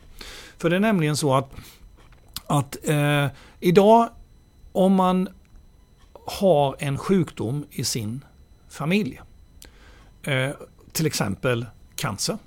Om den förekommer i tillräckligt ofta så kan man faktiskt be, kontakta sitt sjukhus eh, och den, den kliniska genetiken där, eller vägledningen, och be om att få göra en eh, familjeundersökning eller eh, eh, familjehistorisk analys. Och, och är det så att man har tillräckligt många fall av säg, bröstcancer eller cancer i familjen, så kommer det offentliga att erbjuda en analys för att se om man hittar till exempel en bröstcancermutation, B R C A ett och B R C A två heter de. Och de här analyserna erbjuds alltså idag av samhället. Då. Och visar det sig att man är bärare på den här riskgenen, så har man då möjlighet, om man då själv ska skaffa barn, då har man möjlighet att faktiskt begära att få göra så kallad I V F, alltså in vitro fertilisering. Det vill säga att man ja, tillsammans med, med, med sin partner då äh, äh, äh, egentligen befruktar ett antal ägg utanför kroppen, äh, låter dem växa till under ett par dagar och så testar de, det görs ju då på sjukhusen då, Sahlgrenska eller Karolinska. Och så testar man och så väljer man att implantera ett embryo som inte bär på den här cancergenen eller riskgenen. Och på det sättet så eliminerar man ju risken för, för barnet att få det. Och det tycker jag är helt fantastiskt då. Men det är ju så förstås att, att det offentligas resurser är ju begränsade. Så att alla får ju, erbjuds ju inte den här möjligheten. Och då har du en massa individer då, eller massa, men du har ett antal individer som är jätteoroliga för att de vet att eh, ja, min mamma eller någon nära i släkten har har avlidit av cancer eller dött av cancer. Men det bedöms inte vara tillräckligt stor risk för att man ska få det av det offentliga då. Och då kan vi komma in. För då kan våra läkare, då återigen Lars Salmi eller någon annan klinik, då kan de ta emot de här patienterna och gå igenom det här med dem och erbjuda dem den här analysen. Då är det så, skillnaden är förstås att de får betala för det själva då, men i princip är det samma test som det offentliga erbjuder. Så att det, det, man kan absolut, absolut göra nytta. Men jag tänker, jag vill bara lite där, för att det är ändå så att du kan köpa eh, test på, på Life-butiken. Du kan köpa tester av eh, företag som säger att eh, man, man kollar upp gener ur, ur släktforskningsperspektiv och så vidare. Och så vidare. Alltså det finns ju, man ska säga, insteget till att erbjuda annan typ av gentest som inte går via läkaren, den är, det är ganska lågt med tanke på det vi nu har diskuterat här. Och du är tillbaka till det här att det, när det börjar dyka upp den typen av tester, även om, om ni är noga med det, så måste det ändå finnas en, vad ska jag säga, en allmän risk. Om, man, om vi lyfter blicken lite ovanför det här, hur, hur ska Hur ska jag som konsument kunna bedöma om det här är ett, ett, ett test som, som är adekvat och så jag faktiskt kan göra någonting med det och som inte bara oroar mig? Um, eller att det här är ett test som, som kanske inte säga är oseriöst, men ändå så att säga som inte följs upp eller som jag inte kan, det jag inte själv kan bedöma, som kan ställa till rätt mycket oro hos, hos människor. Mm. Uh. Ja, nu är jag ju för den fria viljan i och för sig. Mm. Så att eh, jag anser ju att om en individ vill testa sig för någonting väldigt gärna, så ska, så ska inte samhället hindra det. Eh, eh, det är i alla fall min utgångspunkt. Sen är det en annan sak om jag som, eller vi som företag vill erbjuda eh, ett test. Det är en annan fråga. Eh, våra tester säljs via Life-butikerna. Det gör de. Men det test som säljs via Life-butikerna, Life Nutritest heter det. Det testar bara för genvariationer som är av betydelse för din livsstil. Alltså din, hur du ska leva, hur du ska äta. Alltså hur man till exempel omsätter kolhydrater, olika fettsyror, upptag och vitaminer och så vidare. Men det är ingenting som är så allvarligt att det påverkar, liksom, skulle, skulle leda till en behandling för något sjukdomstillstånd. Så, det, så vi har egentligen mycket noga valt ut de genvariationerna, och dessutom har vi valt ut sådana som faktiskt är av betydelse, så att det, det, de har hyfsad effekt. Men visst finns det företag som erbjuder väldigt omfattande analyser. Det mest kända kanske i Sverige, det som, eller internationellt men som är poppis i Sverige, det är det amerikanska testet som heter twenty-three and me till exempel. Jag har själv testat mig, jag tycker det är jätteintressant. Vad är det för någonting? Ja, det är ett test, man, man, man, återigen, man, man får ett rör som man spottar saliv och så skickas det till labbet i, i Kalifornien, och så analyserar de i storleksordningen sexhundratusen genvarianter. Och så har de en fantastiskt trevlig hemsida då, där, där, där du kan hitta, dels så kan du hitta hur mycket Uh, uh, uh, en lista över alla dina specifika varianter och, och vilken betydelse de har. Uh, du kan också hitta uh, dina genetiska släktingar, vilket är uh, jätteintressant. Så det är ungefär som en Facebook fast på, på genetisk nivå, så att du får fram en karta, och på kartan så hittar du individer i världen som är väldigt lika dig genetiskt då. Eh, eh, vilket då tyder på att ni är nog släkt på något håll då. Det kan ju vara en slump också, men, men det är många som har hittat sina släktingar på det sättet. Kanske folk som blivit bortadopterade, och till och med varit ett antal radioprogram som har hittat till och med syskon då på det här sättet då, vilket är jättespännande. Sen finns det en annan sida av det också. Det, det, det är ju så att man har också hittat kriminella på det viset. Man har alltså hittat till exempel D N A-spår i, i, i samband med ett brottsfall. Det, det var återigen i Kalifornien detta hände. Men man har inte kunnat eh, identifiera brottslingen, för det har inte matchat någon i brottsregistret då.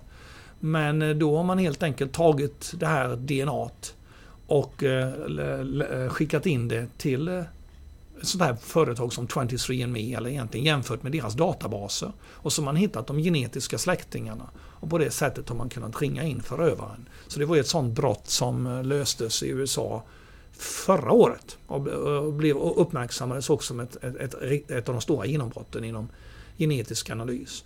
Och för några månader sedan har jag för mig att det, det är numera tillåtet att göra så även i Sverige. Mm. Så de är ganska säkra de här testerna, de här twenty-three and me eller vad det är? Ja, alltså det är ju så att när du, när du gör sexhundratusen genvariationer så är det ju så att även om, även om det kan vara fel på några få av dem, för det är, det är säkert så att av sexhundratusen så har de säkert några av dem är faktiskt felanalyserade. Men just om vi ska identifiera om du och jag är lika varandra så, så, så, kommer vi, så kommer det att stämma väldigt väl för att de flesta analyserna är, är ju korrekta då. Eh, men, sen fin- men då är det också så här att eh, twenty-three and me, de är ju amerikanska så de har ju haft en hel del jag ska säga, problem eller fått eh, eh, fingervisning från amerikanska F D A, Food and Drug Administration, amerikanska läkemedelsverket. Faktiskt för att de levererade eh, genetisk information som var av sådan betydelse, alltså klinisk betydelse, att eh, det inte skulle lämnas ut direkt till privatperson utan att ha en genetiker eller läkare involverad. Så de förbjöds faktiskt eh, under en period eh, att, att eh, leverera all, all information av det här slaget.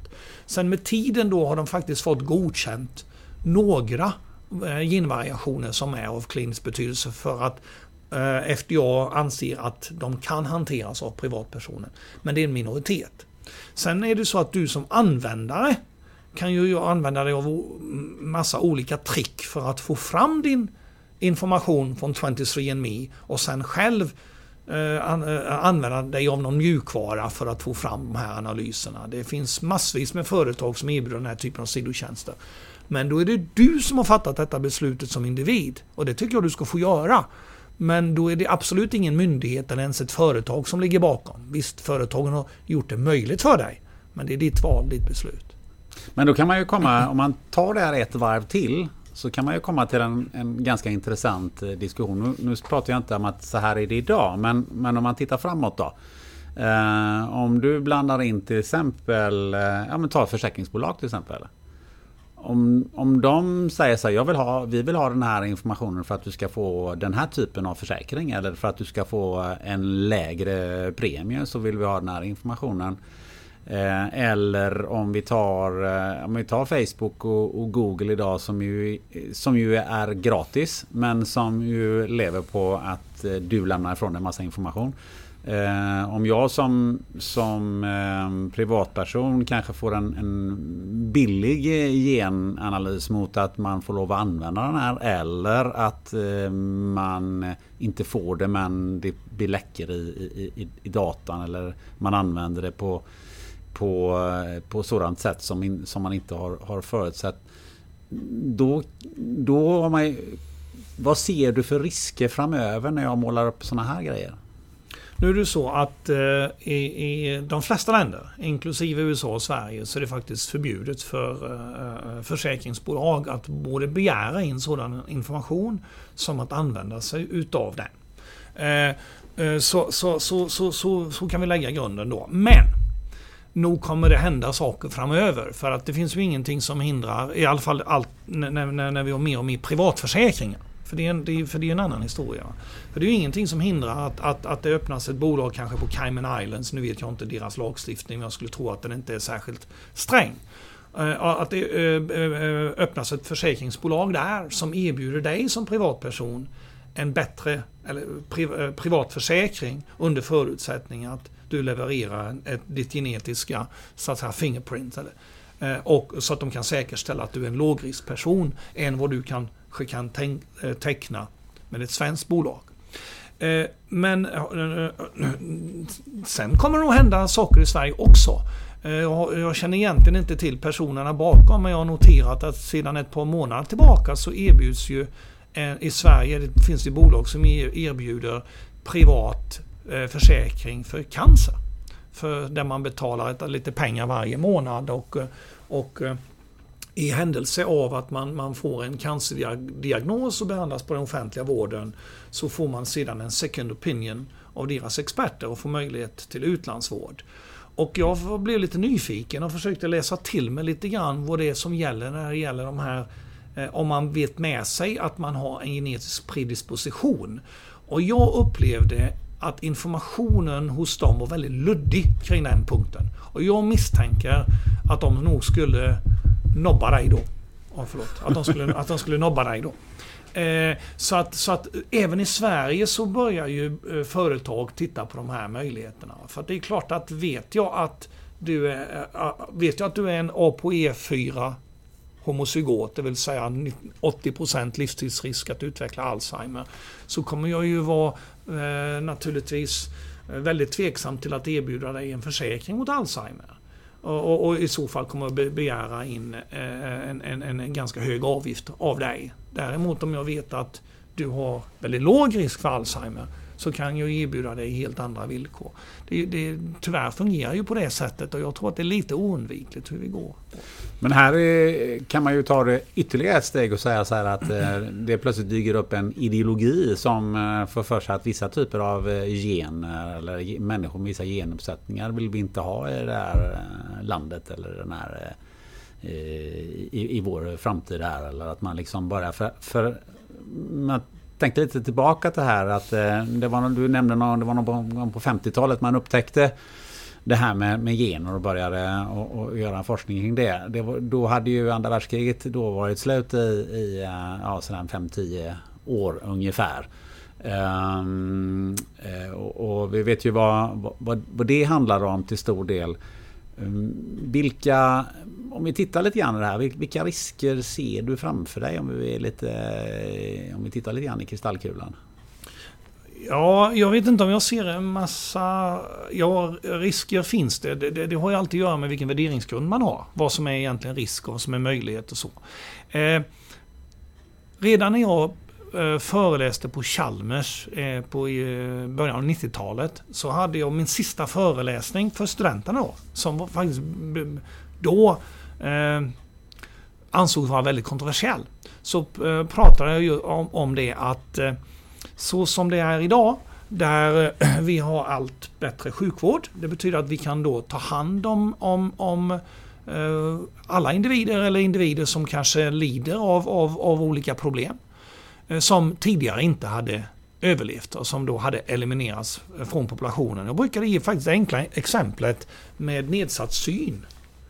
Jag menar, idag är det ju, det är ju ingen som har problem med nedsatt syn. Det finns ju eh, glasögon, det finns linser, operationer. Det är ju ingenting som påverkar i alla fall din risk för överlevnad eller dina möjligheter att fortplanta sig.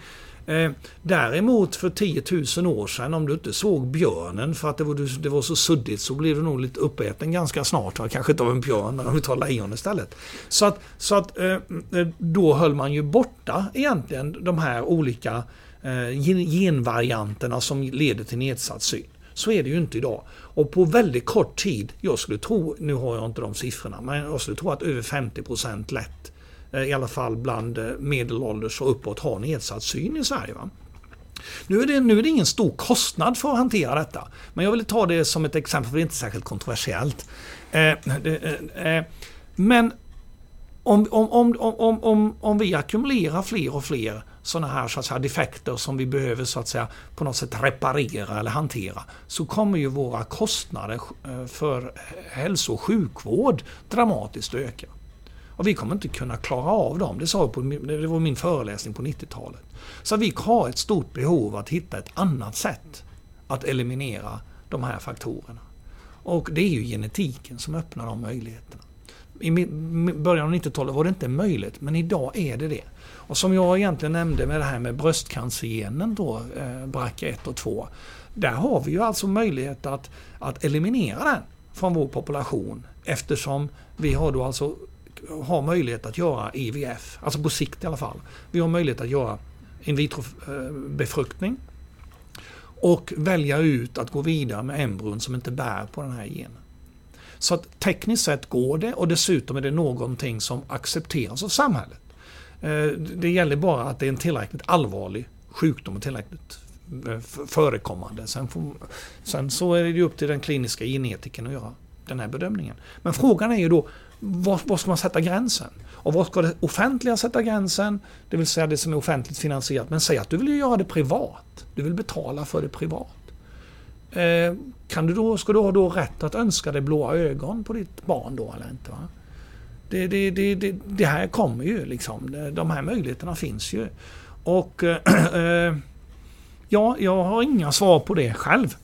Men däremot så kan jag spekulera i en annan sak, och det är, det är lite grann att ja, jag, jag på något sätt tror jag lite grann att det är oundvikligt, för att med, med, med tiden, nu vet vi inte, det finns ingen gen för hög intelligens, det, det, det är för komplicerat, så att vi kan inte riktigt göra den här typen av urval idag, där är inte tekniken ännu. Men för vissa egenskaper, du kan välja ut ett embryo med snabba muskelfibrer, det, det kan du göra idag, liksom. För vissa saker, tekniskt går då. Men då är nästa fråga, Om, om vi får en sån här så att säga selektiv evolution där, där föräldrarna har möjlighet att, att, att välja egenskaper för sina barn och kanske då eliminera icke önskvärda egenskaper för sina barn, skulle det leda till att vi får en väldigt homogen population. För att det finns ju risker med det också.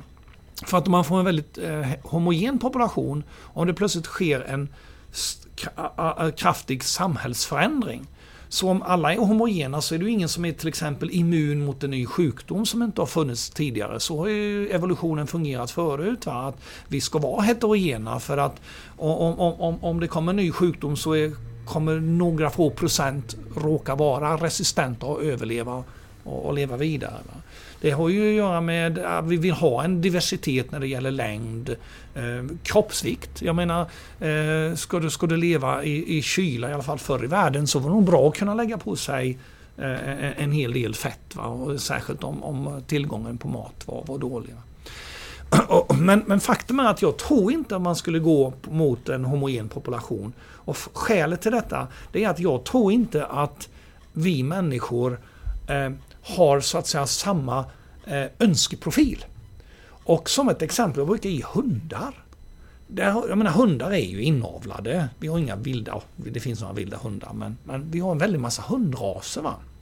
Och, och att det finns en massa hundraser, jag tror det är över hundra stycken åtminstone, det är ju för att olika grupper av människor har föredragit att ha en, en, en viss typ av hund då.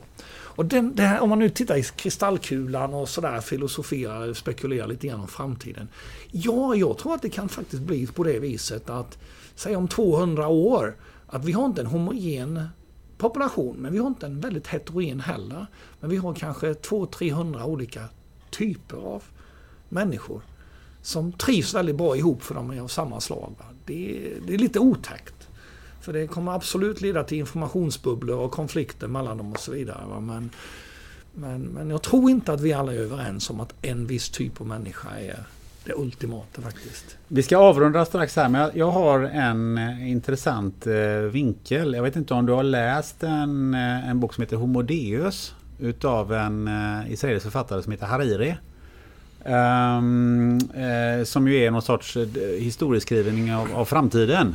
Mm. Eh, och där eh, jag tycker det är, det som är intressant att plocka ut det här, att han pratar om en överklass i, i, i mänskligheten framöver. Vi har varit inne på det här lite grann med de här gentesterna och de här grejerna som alltså, det, det, det växer ju upp en, en större och större privat sektor inom sjukvården av, av många olika skäl.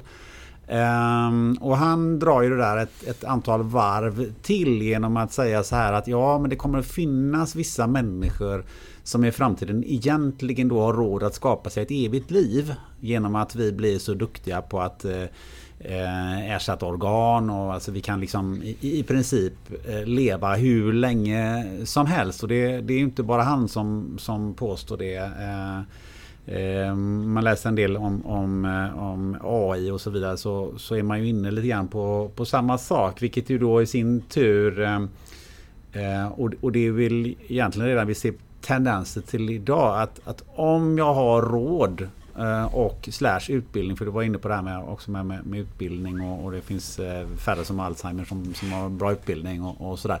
Eh, även om just utbildning som sådan naturligtvis inte förhindrar Alzheimer, så, så kan man ju börja spekulera i att det kommer finnas olika människor som har, man har olika grupper som har olika råd, det blir en sorts överklass och underklass i, i, i den formen.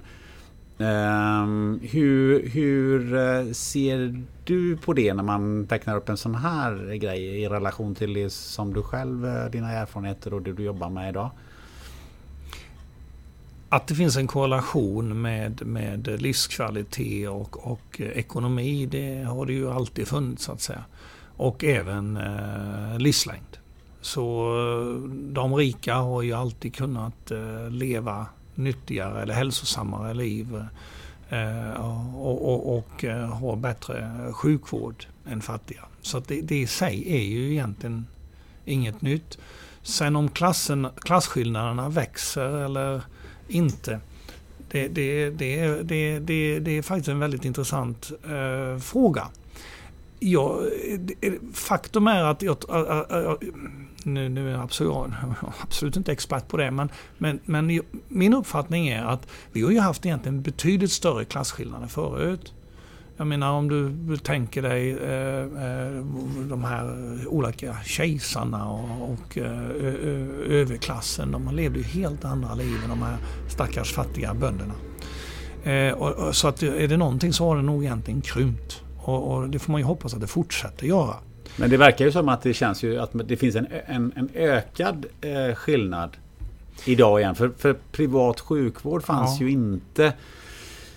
Ja. ja, på åttiotalet så var det väl, det kanske fanns, men ja, du får nästan åka utomlands. Sen vet jag, jag var en av dem faktiskt ganska tidigt med att skaffa mig en, en privat sjukvårdsförsäkring. Då var den väldigt billig, för att det var ju, dels var jag yngre naturligtvis, men sen var det ju liksom, det var inte så många som hade, hade den. Jag vet att Länsförsäkringen bland annat eh, lanserade den då i början på nittiotalet.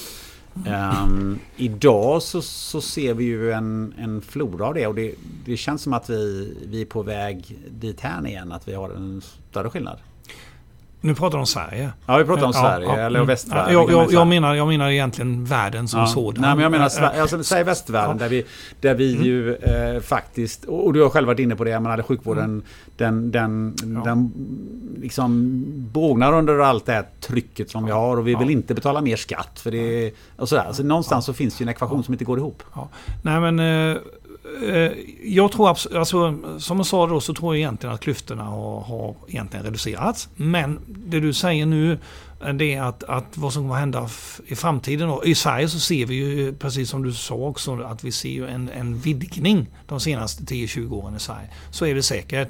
Och jag menar, det finns ju statistik som visar att livslängden i, i, i Göteborgsområdet är ju väldigt olika om du bor i Örgryte eller, eller om du bor i någon av Av, av förorterna, va? Det är ju tio, jag tror det är de är tio år som skiljer. Så att eh, de sociala eh, faktorerna, effekterna är ju jättestora. Och det som kommer absolut kunna ske med, med, med gentekniken, det, det är ju att, att eh, de som har råd kommer ha möjlighet att välja ut eh, sin avkomma med, med fördelaktigare gener. Kanske framförallt i början. Att, att eh, eliminera sjukdomsorsakande gener. Det har ju hänt redan. Det var ju, en, det var ju stora rubriker för några månader sedan när en kinesisk forskare eh, genmanipulerade de första eh, mänskliga embryon och eh, så att säga eliminerade risken för att utveckla H I V. Eller bli egentligen inte ut, va, bli smittad av H I V då för ett tvillingpar. Någonting som blev extremt kontroversiellt i världen. Så att, så att det, här, det här kan ju göras redan idag med, med genteknik. Och nog kommer det vara så att det är de, de rika som kommer ha de, de här möjligheterna först. Men det som egentligen tror jag kommer vara av betydelse, det är ju vilken, vilken av de här så att säga, två extrema so, sociala Eh, inställningarna i vårt samhälle som, som, som kommer att vinna. Är det så att vi kommer... Det, vi har ju faktiskt personer i vårt samhälle. Dels har vi elitistiska, de som, all, som, som, de som ska ha allting.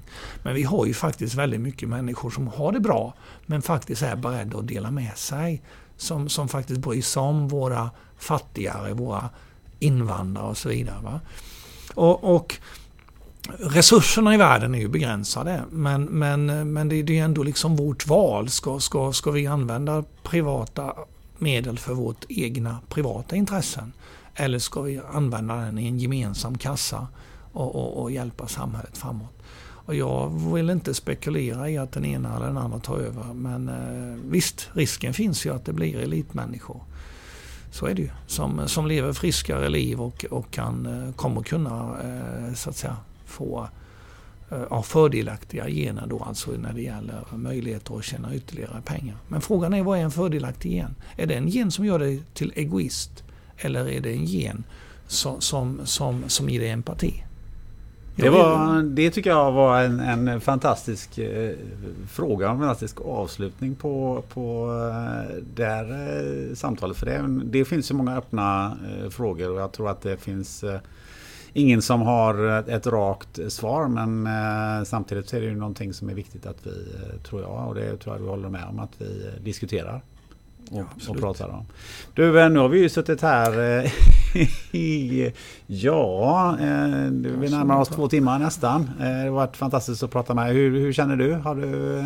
Känner du att vi har pratat om det som du kan tycka var intressant och som, som du gärna vill förmedla? Ja, absolut. Alltså det, det här är ju saker som händer i samhället. Vi, vi står ju inför en ja, det, det, det, inte, vi står inte inför en genetisk revolution. Den har ju påbörjat, va? Vi har möjlighet att, att påverka risken för sjukdomar, förebygga sjukdomar, påverka risken för våra barn att utveckla sjukdomar. Det är ju helt nya saker. Och det är ju jätteviktigt att, att dels att folk får veta vilka möjligheterna är, vad som är tillåtet, vad som inte är tillåtet, och att vi naturligtvis får en debatt i samhället. Vi sa det vid något tillfälle att det är inte nödvändigtvis alltid så att, att beslutsfattarna är efter, för det finns faktiskt också situationer där man faktiskt kan förhasta sig och, och, och till exempel eh, genomföra en lag som, som visar sig faktiskt vara ett hinder längre fram. Mm. Eh, som vi faktiskt har sett just i Sverige när det gäller till exempel eh, just eh, analys av, av eh, I V F-foster, alltså så kallad P G S heter det, preimplantations-genetisk screening. Du, där har vi en annan bit, så skulle vi nog kunna prata om politiker. Vi skulle nog blanda in, det skulle vara någon politiker där också. Um, nu har vi ju pratat om, om både högt och lågt om där med gener också i ett, i ett vidare perspektiv. Jag funderade lite grann på, vem skulle du vilja se att jag intervjuar i den här podden? Och då kan du naturligtvis välja någon som, som inte har med det här att göra, men någon, någon också som, som kanske har anknytning till det här. En person som jag tycker är väldigt spännande, det är ju min kollega Lars Salmi som driver GenDoktorn. Han är teknisk fysiker från början och sen sadlade han om och blev läkare. Och eh, jobbar inom offentlig vård, men nu brinner verkligen för förebyggande hälsa och på ett så att säga intelligent sätt där man, där man verkligen, ja, vi pratar om det, eh, med gentester, att eh, vissa är mer tveksamma, andra är väldigt, väldigt eh, värdefulla. Just kunna välja ja. ut de värdefulla hjälper patienten. Fantastiskt bra tips. Du, eh, slutligen, om man eh, vill följa dig någonstans eller ja, kanske fråga något eller någonting sånt där, hur, hur gör man då? Jag vet att du har någonting på Facebook, har jag sett. Ja, vi har, vi har ansvar för en grupp som heter Gentester, där vi brukar informera om, om, om nyheter inom gendiagnostik och faktiskt även då inom genteknik, för det händer ju väldigt, väldigt mycket. Så det är en bra grupp att söka upp och det, kolla om man, är, om man är intresserad av området så är det det. Och, och då är det också så att i och med att vi jobbar ju med de här bolagen, så det som vi kommer ut där, det är ju, det är ju så att säga säkert och underbyggt då. Det, det är inte spekulativt så att säga. Mikael Kubista, ett stort tack för att du ville gästa på den. Det har varit oerhört intressant, och jag tror att det är många lyssnare som tycker detsamma. Absolut, ja, det har varit jättetrevligt. Tack. Tack själv. Om några veckor, ja, då kommer jag återvända till medicinens värld. Den tjugoförsta november så firar podden ett år. Och var inte mer lämpligt än att vi gör ett avsnitt med den överlägset mest lyssnade gästen, nämligen Peter Martin, läkare i funktionsmedicin. Och du, du kommer att få chansen att få ställa dina alldeles egna frågor till Peter. Inspelning sker om någon vecka innan, så gå redan nu in på poddens sociala medier och skriv in dina funderingar. Eller mejla mig helt enkelt på gunnar at österreich punkt se. Nästa vecka, då kommer en gäst som har sagt nej till alla poddförfrågningar. ända tills nyligen. Det kommer bli fantastiskt spännande att få intervjua och presentera ingen mindre än Göteborgs okrönta kafédrottning Eva Olsson. Missa inte det! Till dess, ta med dig en vän till ett bra café och beställ en cortado, mitt absoluta favoritkaffe. Ha det gött!